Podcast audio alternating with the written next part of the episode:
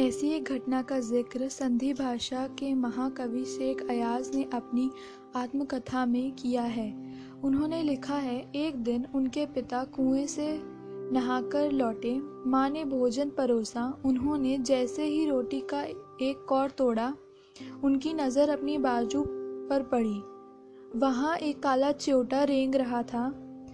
वह भोजन छोड़कर उठ गए माँ ने पूछा, क्या बात है?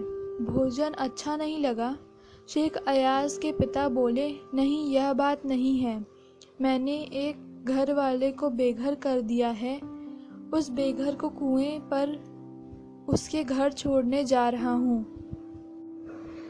बाइबल और दूसरे पवन ग्रंथों में नूह नाम के एक पैगंबर का ज़िक्र मिलता है।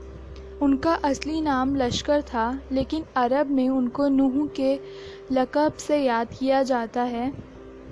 वह इसलिए कि आप सारी उम्र रोते रहें, इसका कारण एक ज़ख्मी कुत्ता था। नूह के सामने से एक बार एक घायल कुत्ता गुज़रा।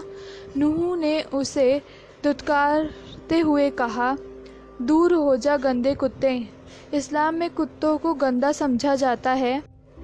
कुत्ते ने उनकी दुत्कार सुनकर जवाब दिया, ना मैं अपनी मर्ज़ी से कुत्ता हूँ, ना तुम अपनी पसंद से इंसान हो। बनाने वाला सबका तो वही एक है।